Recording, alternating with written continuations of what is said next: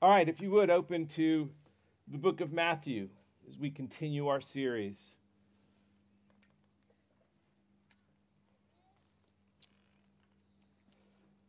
If you would turn to Matthew chapter 1 and let's begin reading together in verse 18. Follow along as I go through our passage this morning. Matthew writes Now, the birth of Jesus Christ took place in this way. When his mother Mary had been betrothed to Joseph, before they came together, she was found to be with child from the Holy Spirit. And her husband Joseph, being a just man and unwilling to put her to shame, resolved to divorce, divorce her quietly. But as he considered these things, behold, an angel of the Lord appeared to him in a dream, saying, Joseph, son of David, do not fear to take Mary as your wife, for that which is conceived in her is from the Holy Spirit. She will bear a son, and you shall call his name Jesus, for he will save his people from their sins.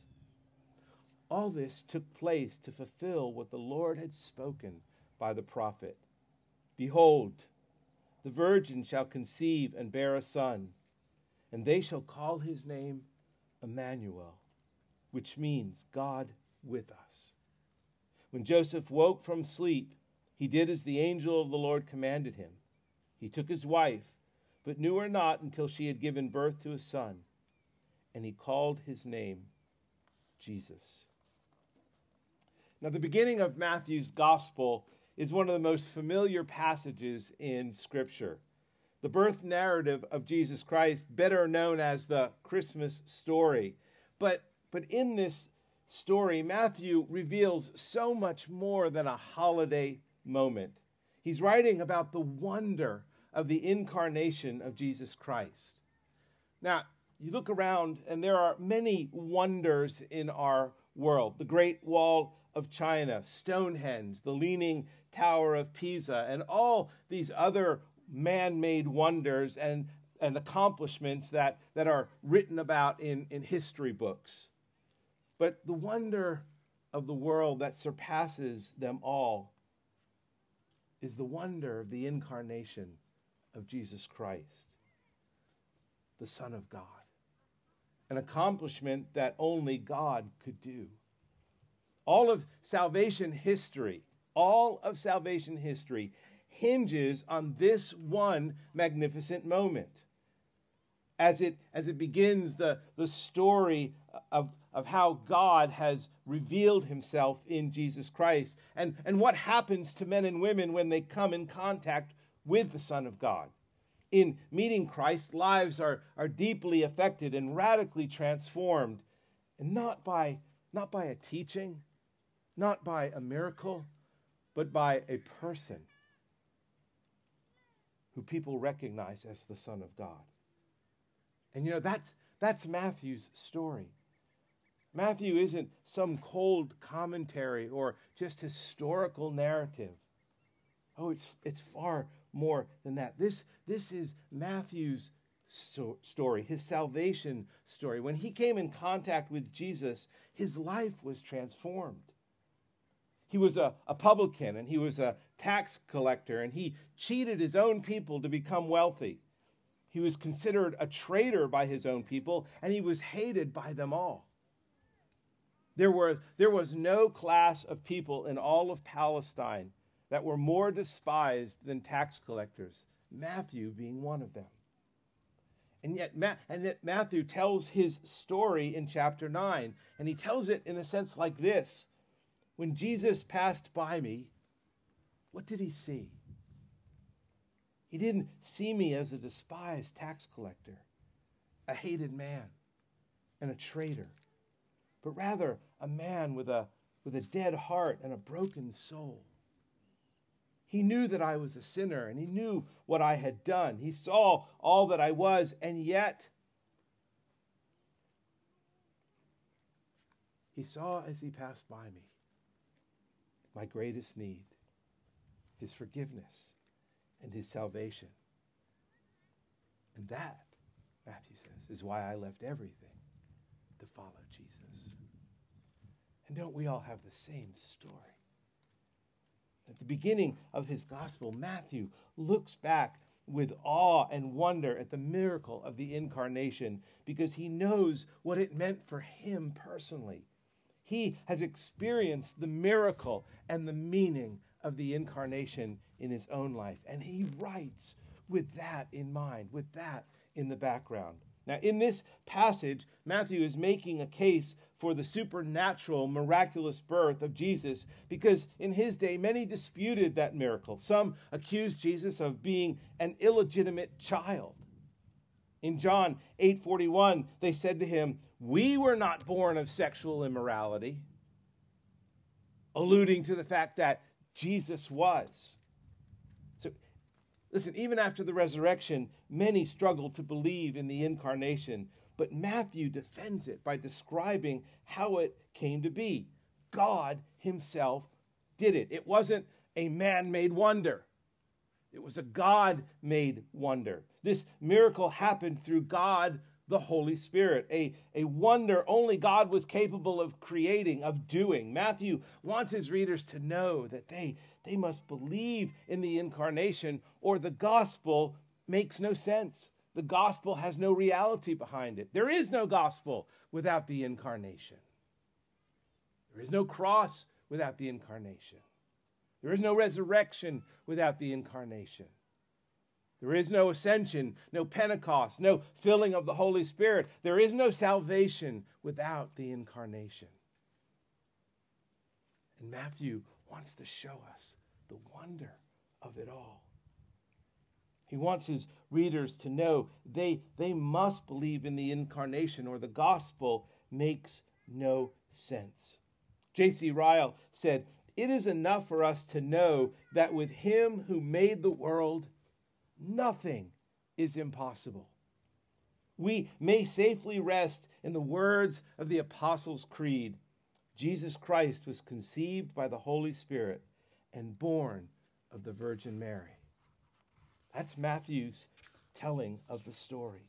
Now, in these eight verses this morning, Matthew lays out for us the crucial foundation of the gospel by describing for us two things he describes for us the miracle of the incarnation, and he describes for us the meaning of the incarnation. So, so that we might believe in Jesus Christ, the Son of God. So let's look first at the, the miracle of the incarnation. Now, in, in Matthew 1, verses 2 through 17, Matthew details Jesus' lineage, his, his genealogy, his, his royal heritage. He, he's from the royal line of David, having been adopted by Joseph. Matthew makes it clear that, that Jesus is not Joseph's natural son. When, verse 18, now the birth of Jesus Christ took place in this way. When his mother Mary had been betrothed to Joseph before they came together, she was found to be with child from the Holy Spirit. So, so Joseph's not the natural father. Matthew begins the emphasis with this that, listen, this is, this is a miracle. This is, this is something wonderful. He does not have a natural father, but he comes from the royal line of David because he's adopted by Joseph. And we will read that in just a few moments. As Jesus is named by Joseph, which was a responsibility of the Father, in the very end of this, in verse 25, and he called his name Jesus, which as his father he would do. Now, Joseph, um, Matthew doesn't focus here, interestingly, on the birth details of Jesus. He focuses on the miraculous conception, how it, how it all took place. And in verse 18, we see that Mary and Joseph are betrothed, and their, their betrothal in these ancient Near Eastern times, their, their betrothal is much more than what we call engagement. Much, much more. If you look, Mary had been betrothed to Joseph before they came together. She was found to be with child from the Holy Spirit, and her husband, Joseph. And the, the angel tells Joseph, Hey, take Mary as your wife they're considered husband and wife, even though they have yet to physically consummate the marriage. Their, their betrothal is so much more. A betrothal in these days lasted about a year, and then the marriage ceremony was held, and then the marriage was physically consummated, and only death or divorce could separate a betrothed couple. And in a stunning turn of events, we read here Mary had been betrothed to Joseph, but before they came together, she was found to be with child from the Holy Spirit. And her husband Joseph, being a just man and unwilling to put her to shame, resolved to divorce her quietly. Wait, she was found to be with child. How did he how did Joseph find this out? I'm, I'm assuming that her pregnancy was showing. We read in Luke that the only person Mary tells about her, her being conceived by the Holy Spirit, her pregnancy, is her cousin Elizabeth. So, how, how did Joseph find out? And imagine what Joseph is experiencing at that moment. Mary is pregnant. And, and Matthew tells us how she became pregnant. She did not conceive her child illegitimately in some adulterous affair, but by the Holy Spirit. But but Matt, but Joseph doesn't know that. Not yet, at least. But what we see here, God is, God is at work keeping his promise. God is at work fulfilling his prophecies and bringing to fruition all that was predicted in Scripture. A virgin conceives by the Holy Spirit, not by any human means where the son of, son of Adam's sin was passed down. Jesus is conceived and he's born in a way that is absolutely unique and necessary. Here's the most miraculous and greatest moment in history. Listen, without this miraculous conception, without this happening, there is no gospel. It's the uniqueness of this miracle that makes Jesus' birth and his life and his death and his resurrection and his ascension possible. It sets everything up. And what an incredible mystery this is. And it requires faith on our part. We, we must, we, we should be in awe and wonder of how God has fulfilled his eternal plan to save men and women from their sin and its consequences. And we should not be in awe and wonder of it one month out of the year. December is not the month of awe and wonder. Listen, Matthew's entire gospel hinges on one brief statement. She was found to be with child from the Holy Spirit. Here, here is the fulfillment of the glory and goodness and mercy and love and power of God. And Matthew wants to be clear to his readers, to us, to the readers who were at this day when he wrote this, it was primarily a Jewish audience, but to us today, he, he writes this that we're clear. Either the eternal Son of God entered the world, our world, in this way, or he did not. And if he did not, he's illegitimate. He's an illegitimate child born from some secret union with Joseph or another man. And if this is true, how can we ever look to Christ as our Savior? That's how important the incarnation is. If he was born of fornication, how could he possibly be considered our sinless substitute? Sin would have been passed down from him, from the first Adam. He would not be the second Adam. And this is why the miraculous conception is so crucial to our faith. And so in verse 118, before they came together, she was with child from the Holy Spirit. Brothers and sisters, that, that, that everything hinges on that sentence right there. What a, what a marvelous and mighty work and beginning to the life of Christ. God, God in his eternal wisdom and power bypasses the human taint and stain of sin by bringing forth his son with a human mother, for sure, through the agency of the Holy Spirit, making Jesus fully God and fully man. The God, catch this, the God who existed before creation, who, who flung the stars into heaven, the God who created, comes to earth in human flesh. The wonder of that. The wonder of that. This is, this is why we sing at Christmas time, veiled in flesh, the Godhead see. Hail, incarnate deity, pleased as man with men to dwell. Jesus, our Emmanuel, he is with us. Now, there was, there was nothing we could do to ever restore our relationship with God. He, he, as we see here in Matthew's gospel, he takes the initiative by sending Jesus to live in our world to rescue us from our sin.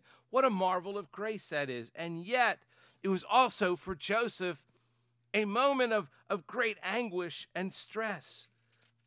Joseph becomes aware that his betrothed wife is pregnant, and Mary has absolutely no way of proving her innocence. No way whatsoever. Verse, verse 19 and her husband Joseph, being a just man and unwilling to put her to shame, resolved to divorce her quietly.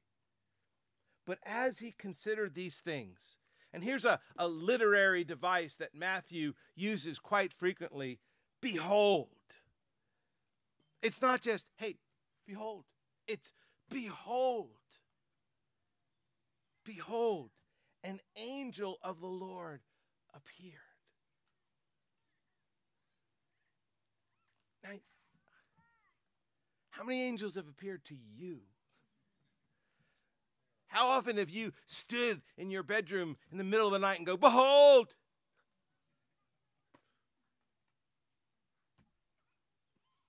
No. And this is what happens here. Be- behold, an angel of the Lord. Now, can you imagine Joseph's emotions finding out that his betrothed wife is pregnant and they have not consummated the marriage. He's feeling betrayed, most likely, angry, confused, and fearful and broken. But as Matthew tells us, Joseph is a righteous and godly man. Joseph, being a righteous man, a just man, and unwilling to put her to shame.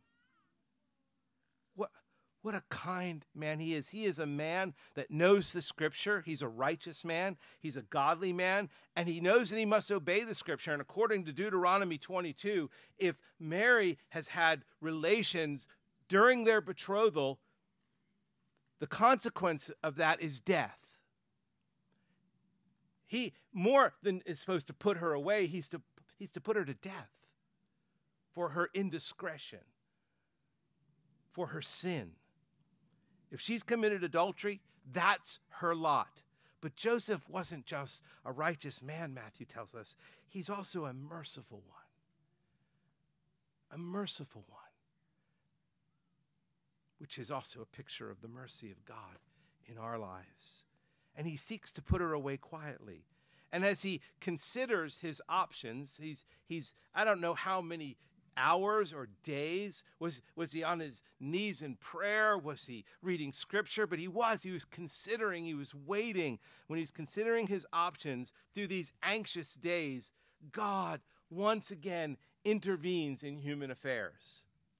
In verse 20, behold, an angel of the Lord appears to him in a dream Joseph, son of David. Now, again, here's this just quick aside he calls Joseph the son of David. He establishes Joseph's royal lineage from the, the lion, the tribe of Judah, and, and that is Jesus' lineage. And so we see how this is all working together. And he tells him, hey, don't be fearful to take Mary as your wife. Because things, I am, I am assuring you, as an angel of God, things are not as they seem. And often that is true in our own lives.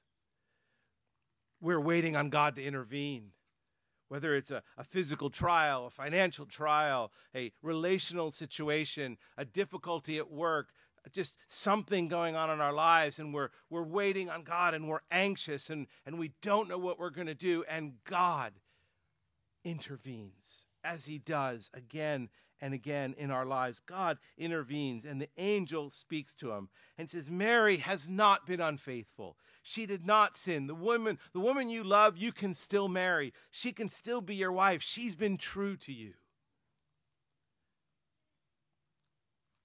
And in the following verses, we see how this marvelous story continues on. Joseph comes face to face with the miracle of the incarnation that Mary conceives by the Holy Spirit because God is at work. God is fulfilling his prophecies, he's fulfilling his purposes, he's fulfilling his predictions. He is doing it all. He is he is bringing salvation to mankind through the incarnation of his son Jesus Christ. That is the miracle of the incarnation. But Matthew doesn't stop there. He wants us to know the meaning of the incarnation. In verses 21 through 25, she will bear a son, and you shall call his name Jesus. This is what the angel tells Joseph.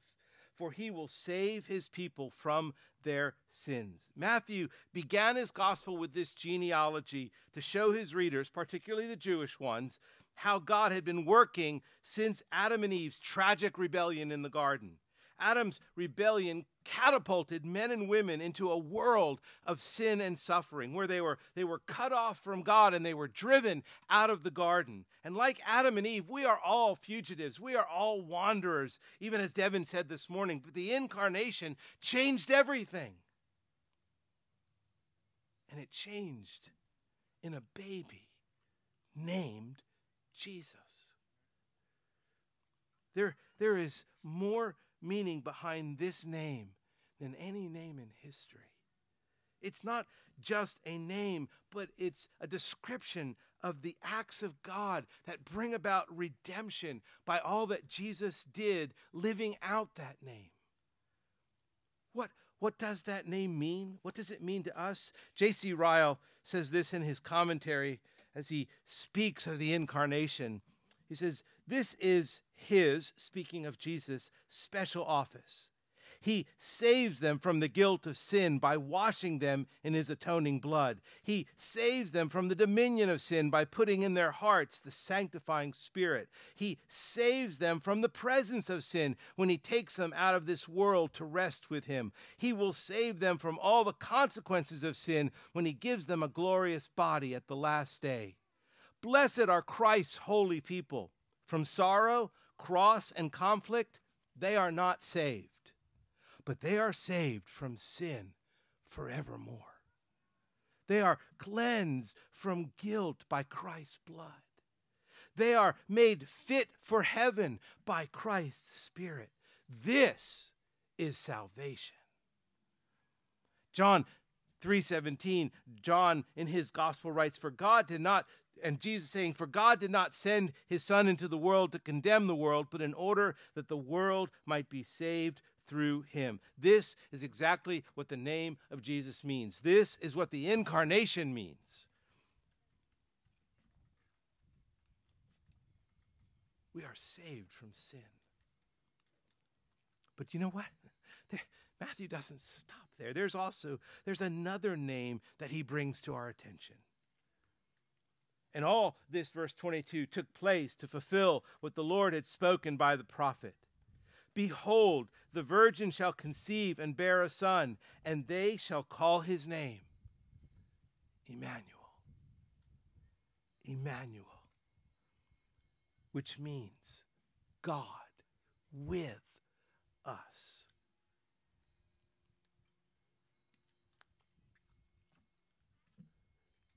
It's a name with a promise. It's a name that describes both his human and godly nature. It's a name that gives us hope and assurance that God is with us. God is always with us. You know, many, many people today believe in a heresy called deism. And simply, deism teaches that God exists but remains distant from his creation.